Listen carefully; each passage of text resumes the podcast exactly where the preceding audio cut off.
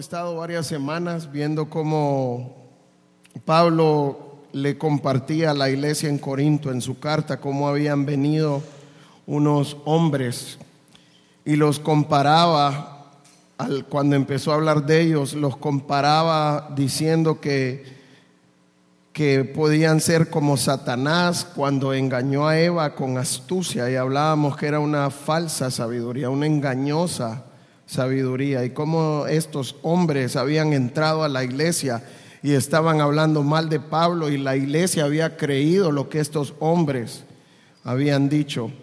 Y Pablo comienza en su carta a hablar en cuanto a esto y empieza a decirles cuál era el motivo por el cual él empezaba esta defensa, entendiendo que no, se, no defendió ni su nombre ni su reputación, ni su personalidad, sino que lo que él tenía en su mente y en su corazón era la santidad de los hermanos, que tuvieran cuidado de no caer en el engaño. Y él comenzó con la idea, primeramente con el principio, que no debemos de gloriarnos a nosotros mismos, que no debemos de gloriarnos en nuestra carne, sino que debemos de gloriarnos en el Señor. Pero luego empieza, y ha estado todas estas semanas, aguántenme un poquito de locura, ténganme paciencia, por favor, acéptenme un poquito de locura. Y pareciera que él se está adulando a él mismo por la manera en que está hablando.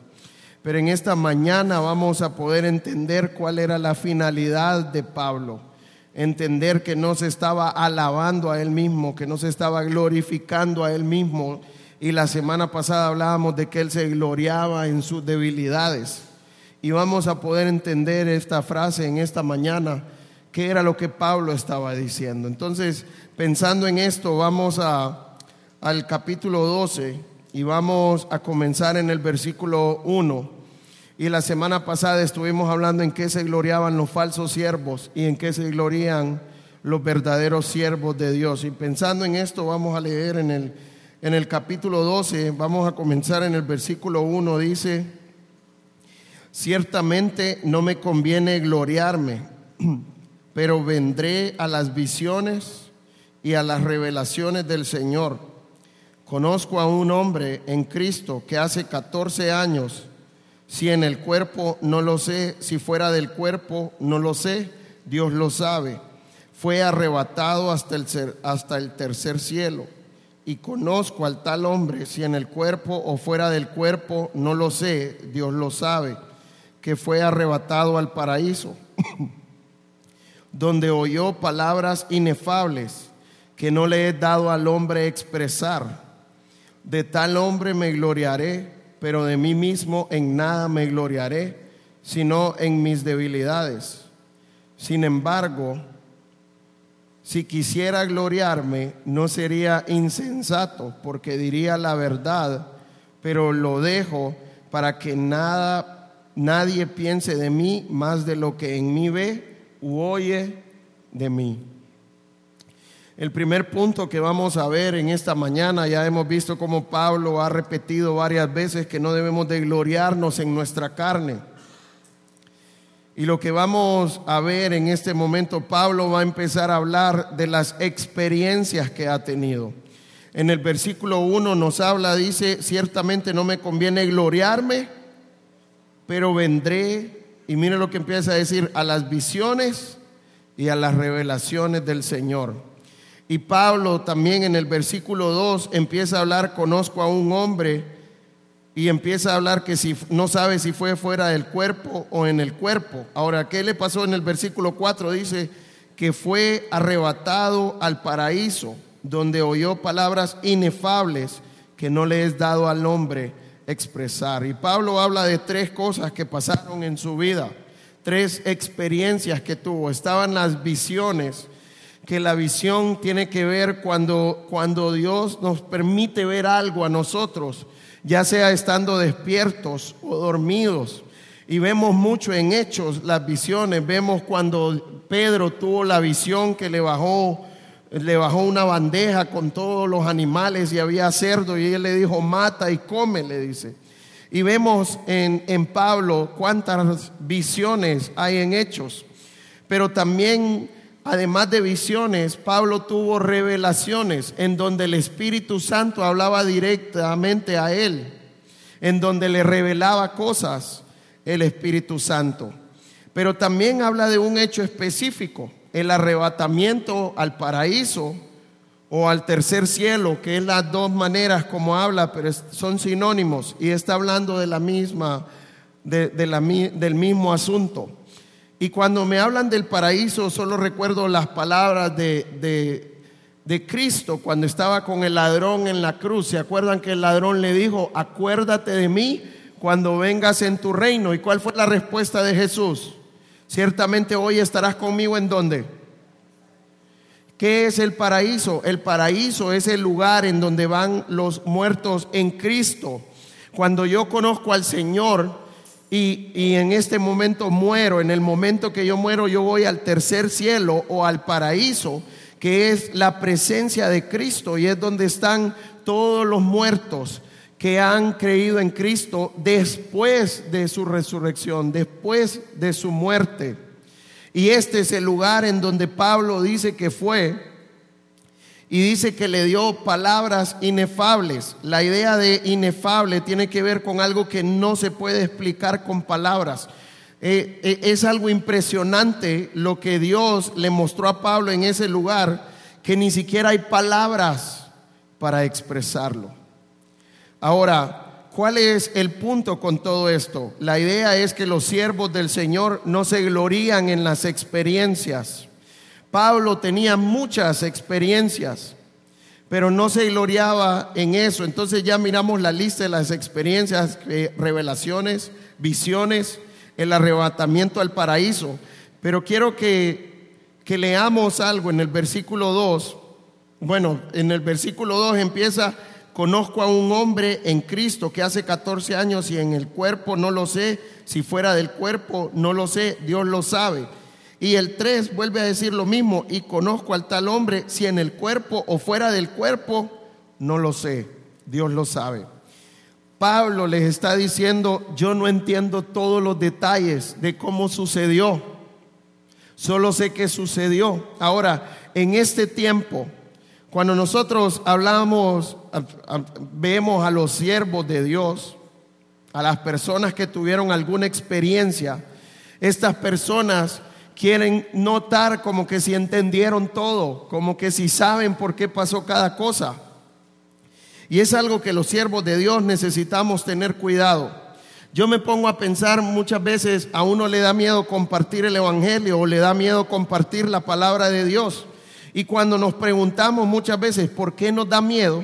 Y a veces mucha gente me dice, no, es que me da miedo que me pregunten algo que yo no sepa. Y nos da pena contestar que no sabemos. ¿Debería de darnos pena contestar que no entendemos o no sabemos algo? No, porque lo que el Señor quiere es que hablemos su palabra, es que hablemos su voluntad, es que hablemos de la manera como a Él le agrada.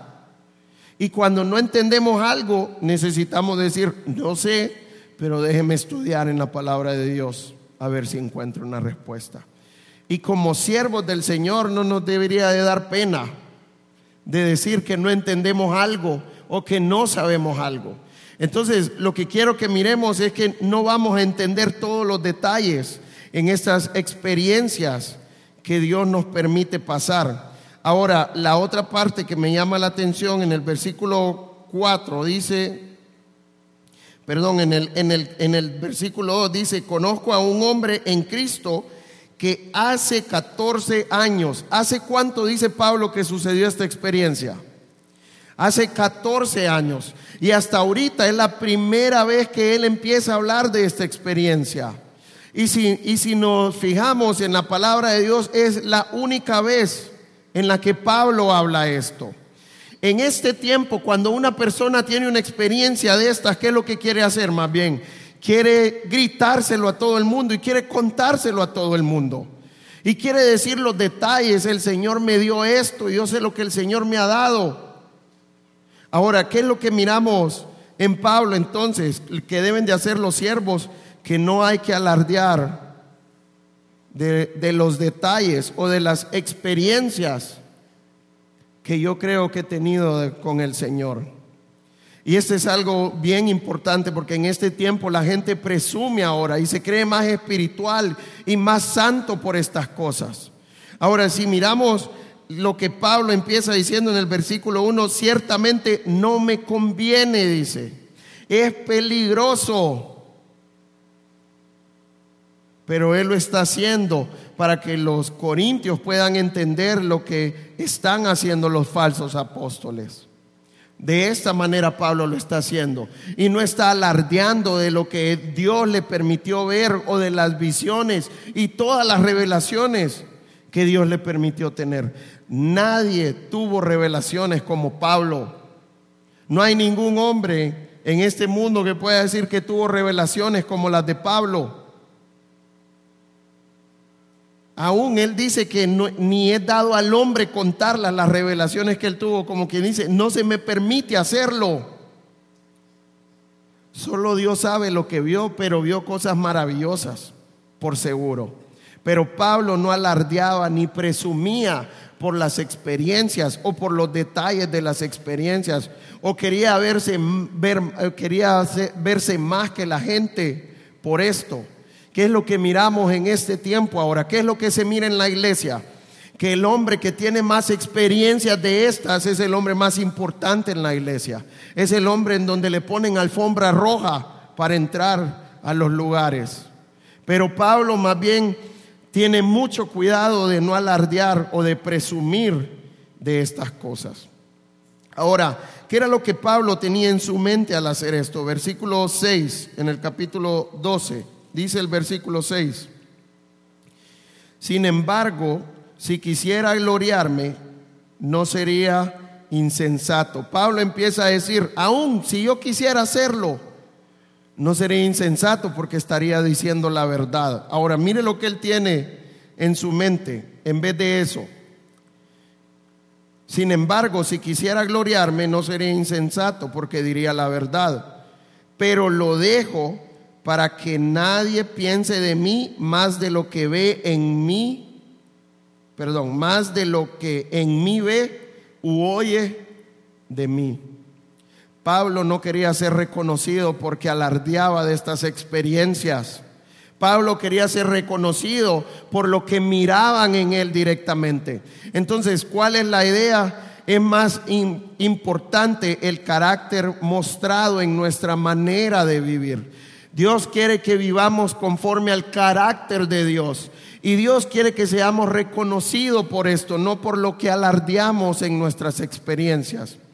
En este tiempo la gente está acostumbrada a presentarse de una manera. Por ejemplo, cada vez que uno va a una entrevista, a veces uno quiere decir soy cristiano, no se preocupe. ¿Y qué es lo que le dicen en los trabajos? Uy, yo no quiero meterme con cristianos más bien.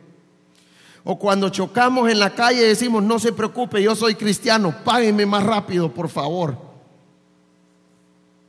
Porque lo que decimos no tiene credibilidad. ¿Qué es lo que no, ¿Cuál debería de ser nuestra carta de presentación? Nuestra vida, el carácter mostrado en nuestra manera de vivir. Que no necesitamos hablar, que si yo le digo a una persona le voy a pagar el lunes, que la persona se queda tranquila porque sabe que voy a cumplir. Porque me conoce por mi manera de vivir y no por mi manera de hablar. Y en este tiempo hay mucha gente en donde dice, no, ese habla bonito, pero yo no quiero tener tratos con esa persona. Y hablan de muchos cristianos de esta manera. Pero Dios lo que quiere es que mostremos su carácter en todo lo que hacemos, que mostremos su carácter en nuestra manera de vivir. Esta es la voluntad de Dios para los siervos del Señor. No gloriarnos en las experiencias, sino mostrar nuestro carácter y nuestra humildad en nuestra manera de vivir.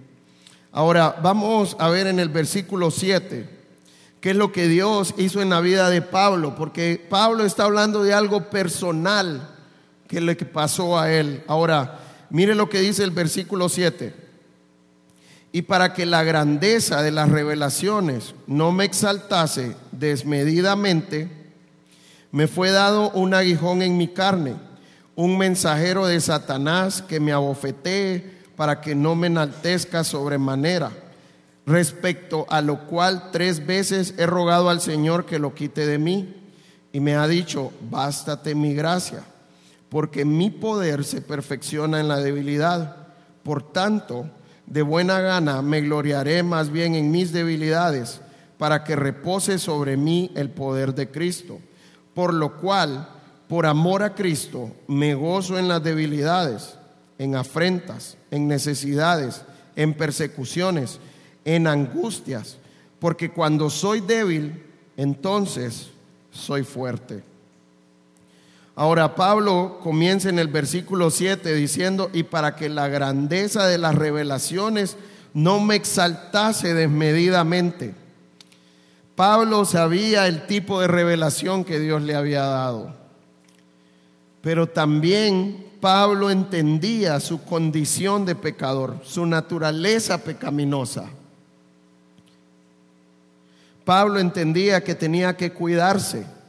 Ahora, Pablo entendía que tenía que tener cuidado de no exaltarse desmedidamente. Pero ¿qué fue lo que pasó para que él no se exaltara desmedidamente? Dice, me fue dado un aguijón en mi carne, un mensajero de Satanás que me abofetee para que no me enaltezca sobremanera. Pablo dice que le fue dado un aguijón en la carne. Y la idea con esto es que podamos entender que ese aguijón fue dado por el Señor.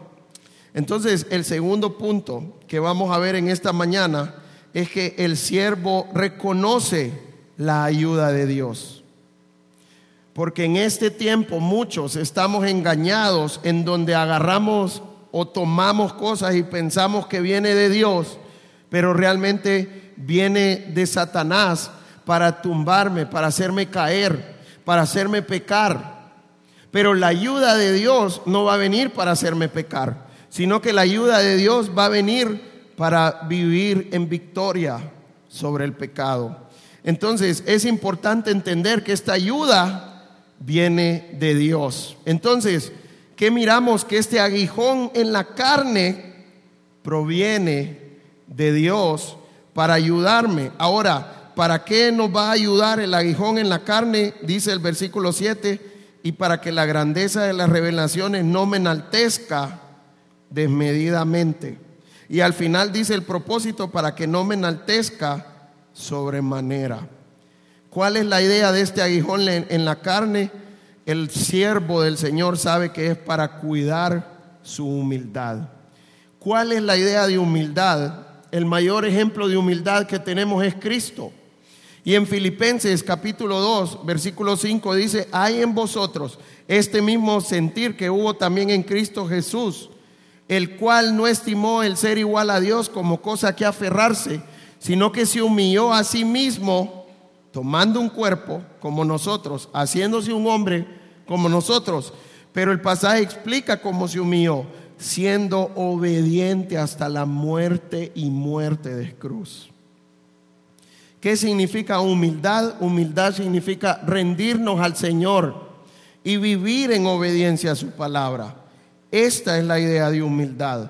Entonces, ¿para qué fue dado ese aguijón en la carne de Pablo? Para cuidar su humildad, para cuidar que estuviera rendido al Señor, para cuidar que no se enalteciera por las cosas o por las revelaciones que Dios le había dado. Ahora, algo importante de entender, dice que es un aguijón. La idea de aguijón, la palabra que usa es como una punta. Es como algo filoso. Ahora, dice que este aguijón, ¿para qué es? En la carne. Y cuando yo escucho la palabra aguijón, solo se me viene a la mente una picada de, una avispa. ¿Qué es lo que hace la picada de la avispa? Nos deja el aguijón. ¿Qué tanto arde esa picada? ¿No duele nada? si duele. Entonces, ¿qué es lo que va a hacer este aguijón? Y mire lo que dice ahí en el versículo 7 también. Me fue dado un aguijón en mi carne, un mensajero de Satanás que me abofetee.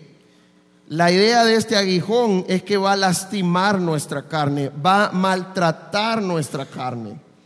Y el siervo del Señor debe de saber que este aguijón me fue dado para que lastimara mi carne, para que maltratara mi carne, va a doler lo que este aguijón va a empezar a hacer.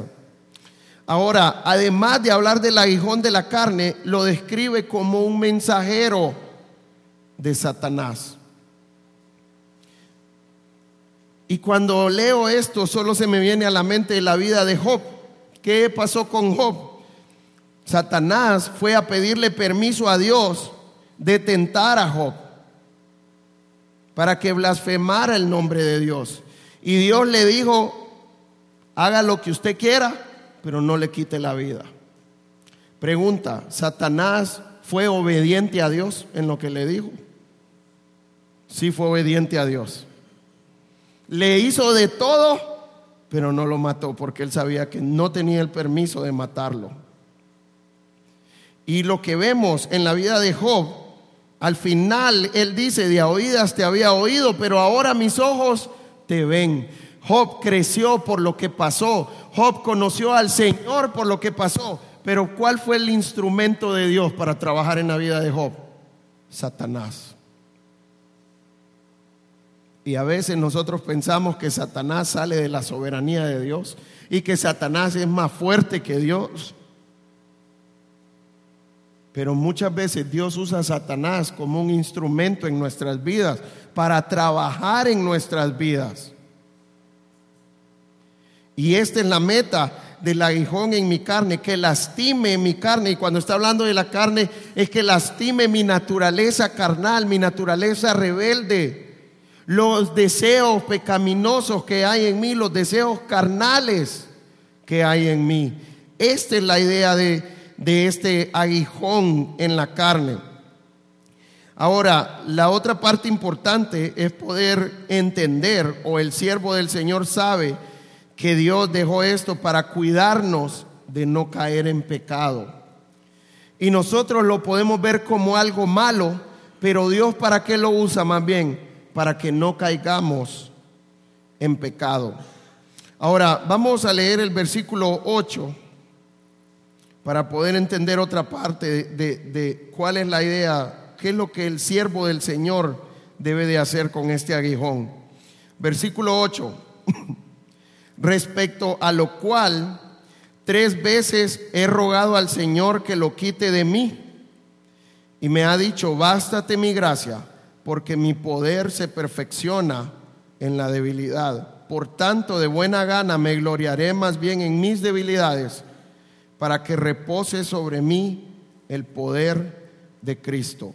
Ahora, ¿qué fue lo que Pablo empezó a hacer? Dice el 8 respecto a lo cual tres veces he rogado al Señor que lo quite de mí. Pablo suplicaba al Señor, rogaba, oraba al Señor, Señor, quita esto de mí. Ok, ¿cuál es la idea con esto? Que nosotros necesitamos discernir cuál es ese aguijón. El siervo del Señor debe de discernir cuál es ese aguijón. Y al momento en que Pablo decía, Señor, quítalo de mí, él entendía que era lo que estaba lastimándolo realmente. Él reconocía que era lo que estaba afectando en su vida, que es lo que le dolía tanto. Y nosotros, como siervos de Dios, necesitamos reconocerlo también, si hay un aguijón en nuestra carne. Ahora, lo que quiero que miren es que en este tiempo, lo que están en, lo que estamos en, lo que están enseñando en las iglesias, que cuando algo nos está afectando, ¿qué tenemos que hacer? Ore, pídale al Señor que le ayude, pídale al Señor que se lo quite. Pero cuando no se lo quite, la gente que empieza a decir, es que no, usted no tiene suficiente fe, por eso el Señor no se lo quita. O pensamos, el Señor no me respondió mi oración. Pregunta, ¿Dios respondió la oración de Pablo? La Biblia lo muestra claramente en donde dice, le pedí tres veces que lo quitara. ¿Y cuál fue la respuesta de Dios? Hubo una respuesta entonces, pero no era lo que Pablo quería realmente. Dios siempre va a contestar nuestras oraciones. Y en este momento ¿Cuál fue la oración de Dios? No lo voy a quitar. Y le dijo, bástate mi gracia. ¿Cómo se siente uno en, una situación así, en donde está, donde hay una situación o algo que le está agobiando y uno le está clamando al Señor que lo quite y no viene Señor? ¿Por qué? Y ahí es donde necesitamos confiar en nuestro Dios si somos hijos de Dios. La Biblia dice en Romanos 8:28 que a los que amamos a Dios, ¿qué pasa? Todas las cosas nos ayudan a bien. Dios sabe nuestra condición. Dios sabe con qué problema estamos lidiando. Y aún la conclusión del versículo 28, ¿cuál es? Esto es a los que conforme a su propósito son llamados porque a los que antes conoció también los predestinó para que fuesen hechos conformes a la imagen de su Hijo Jesucristo. Entonces, a los que amamos a Dios, cualquier cosa que venga, ¿para qué viene? Dice la palabra de Dios, para formar la imagen de Cristo en nosotros, para santificarnos y esto es algo que nosotros necesitamos tener bien claro, que si Dios permite algo en mi vida es para que yo pueda santificarme, para que pueda mostrar su carácter. Pero nosotros no lo vemos de esa manera. Y la predicación en este tiempo es pare de sufrir. Usted es hijo de Dios, ya no va a sufrir nada. Pero ¿qué es lo que nos está mostrando la palabra de Dios más bien? Y Dios le dijo a Pablo, bástate mi gracia. ¿Cuál es la idea de bástate mi gracia? La idea de bástate mi gracia es que es suficiente la gracia de Dios, no necesitamos nada más. ¿Sabe cuál es el problema? Que nosotros queremos salir de la gracia de Dios más bien y buscar nuestras propias soluciones. ¿Y qué pasa cuando hacemos eso? Soy derrotado por el pecado y caigo en pecado. Si yo quiero agradar a Dios, ¿qué necesito hacer entonces? Rendirme a la gracia de Dios. Entonces, Dios ha puesto ese aguijón en nuestra carne para eso, para que pueda rendirme a Él.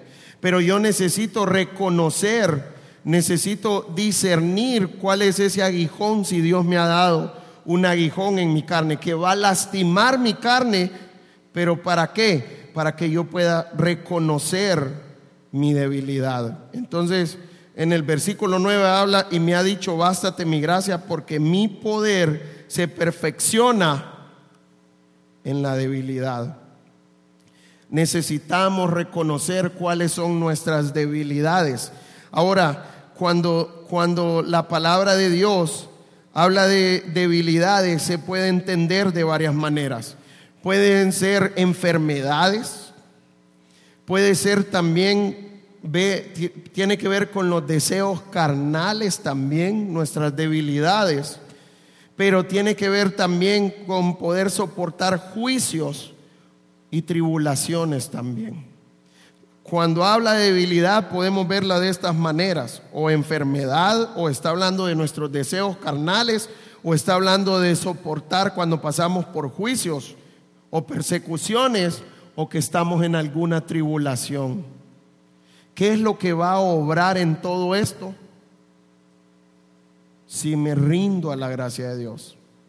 ¿Saben qué es lo que pasa muchas veces? Que nosotros solo queremos que Dios quite el problema. Pero muchas veces Dios solo dice, bástate mi gracia, no lo voy a quitar. ¿Pero por qué? Porque Él quiere que el poder de Dios se perfeccione en Él. Ahora, ¿Cuál es la idea de que el poder de Dios se perfeccione en nosotros? La idea con esto es que Él nos fortalece para vivir en santidad. Vamos a Tito, capítulo 2.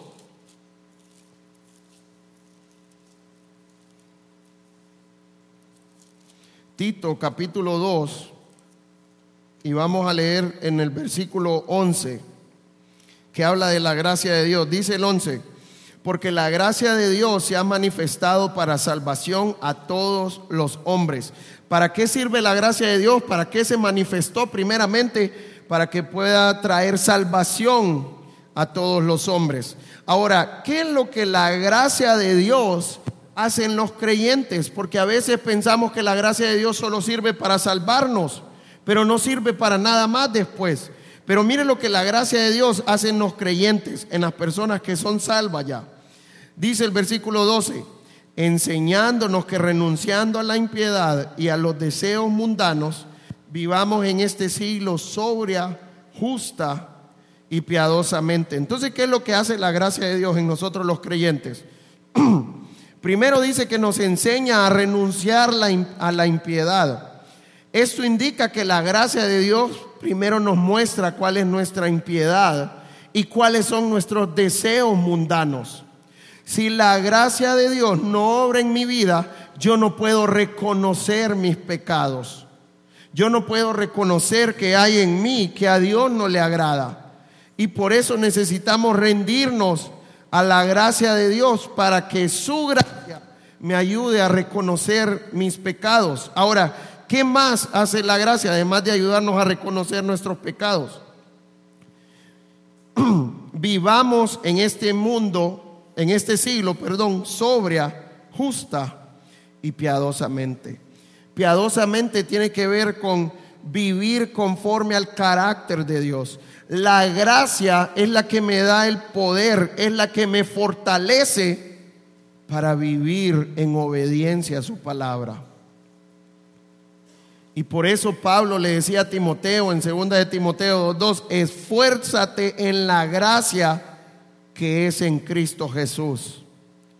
Porque la gracia de Dios es la que nos fortalece para poder vivir en obediencia a su palabra y para poder servir al Señor de la manera como Él quiere. Y por eso necesitamos reconocer nuestra debilidad, reconocer nuestro deseo carnal, para que el, poder de Dios se pueda reposar en esta área de mi vida y pueda actuar tanto en mí como alrededor de mí también. Ahora, algo importante que no lo mencioné en el punto anterior es que uno debe de reconocer su aguijón. ¿Cuántos han hablado del aguijón en la carne de Pablo? Muchas piensan que es una enfermedad, otros hablan que era un demonio, pero la Biblia ni siquiera, Pablo no muestra cuál es su aguijón. Él da a entender que reconoce su aguijón, pero no lo menciona cuál es su aguijón también. Y yo creo que aquí es importante aplicar un, dicho que, cuando estudiamos la palabra de Dios debemos de tenerlo.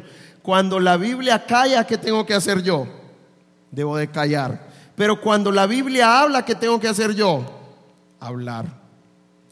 Nosotros no podemos asegurar cuál era el aguijón en la carne porque la palabra de Dios no lo asegura. El punto era que Pablo sí reconocía su aguijón y es algo que nosotros debemos de ver también, que si Dios me ha dado un aguijón, yo necesito reconocerlo para que el poder de Dios repose sobre mí. Ahora, ¿cómo termina Pablo? en segunda de Corintios, capítulo 12, versículo 10. Entendiendo todo esto que el poder el poder de Dios es suficiente para vivir en obediencia a su palabra y para aguantar cualquier prueba. Dice el versículo 10, por lo cual por amor a Cristo me gozo en las debilidades, en afrentas, en necesidades, en persecuciones, en angustias porque cuando soy débil, entonces ¿qué soy? Fuerte. Pregunta, ¿Pablo era masoquista por decir que se gozaba en esto? La idea con esto es que él se goza por ver la obra de Dios en su vida. Y por eso es que traía gozo a él pasar por estas cosas, porque sabía que de esta manera el poder de Dios se iba a reflejar en él iba a actuar en su vida e iba a actuar en su ministerio también. ¿Y qué es lo que los hijos de Dios debemos de anhelar? Que Dios obre en nosotros y que Dios obre a través de nuestro ministerio. Y esto es lo que va a glorificar y dar honra al nombre de Dios. Y para esto Dios nos salvó. Para esto Dios nos hizo sus hijos.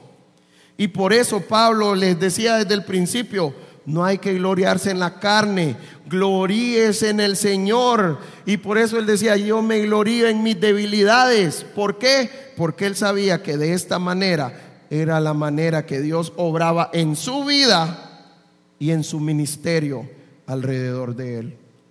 Así que yo quiero animarle en esta mañana, rindámonos a la gracia de Dios para que se pueda reflejar el poder de Dios en nuestras vidas y en nuestro ministerio. Pregunta, ¿Dios quiere que sus hijos sirvan al Señor? ¿Dios quiere que sus hijos tengan un ministerio? ¿Y cuál es el ministerio? Animar a nuestros hermanos a vivir para el Señor y compartir el Evangelio con los que no lo conocen. Si realmente nos rendimos a la gracia de Dios, se va a reflejar en nuestra iglesia. ¿Qué piensan? En donde vamos a ver el Señor añadiendo a la iglesia los que habían de ser salvos. Y vamos a ver a cada uno de los creyentes de nuestra iglesia creciendo en madurez, viviendo para el Señor y sirviendo al Señor. Y de esta manera vamos a poder ver el poder de Dios actuando en nuestra iglesia. Y yo quiero animarle que seamos reconocidos por una iglesia, no por lo que hablamos, sino por lo que ven en nuestras vidas, porque ven el amor, porque ven que nos rendimos al Señor y por eso otras personas se van a rendir al Señor, por lo que nos estamos rindiendo al Señor. Así que quiero animarles, rindámonos y sirvamos al Señor y que la gracia y el poder de Dios se refleje en nuestra vida y en nuestra iglesia. Vamos a orar. Señor, en esta mañana queremos darte gracias por este tiempo. Queremos darte gracias, Señor, por nuestras vidas. Gracias por lo que tú estás haciendo en cada uno de nosotros, Señor. Gracias por la salvación que tú nos has dado, Señor. Por la bendición de ser llamados tus hijos, Señor. Yo quiero pedirte que tú obres en cada uno de nosotros que tú nos permitas esforzarnos en tu gracia, Señor, para que tu gracia pueda trabajar en nuestras vidas, Señor, santificándonos y ayudándonos a servirte a ti, Señor. Y que de esta manera, Señor, tu poder pueda obrar en nuestras vidas y alrededor de nosotros en nuestro ministerio, Señor. Sigue añadiendo a la iglesia a los que han de ser salvos, Señor Síguenos ayudando a crecer en santidad, Señor.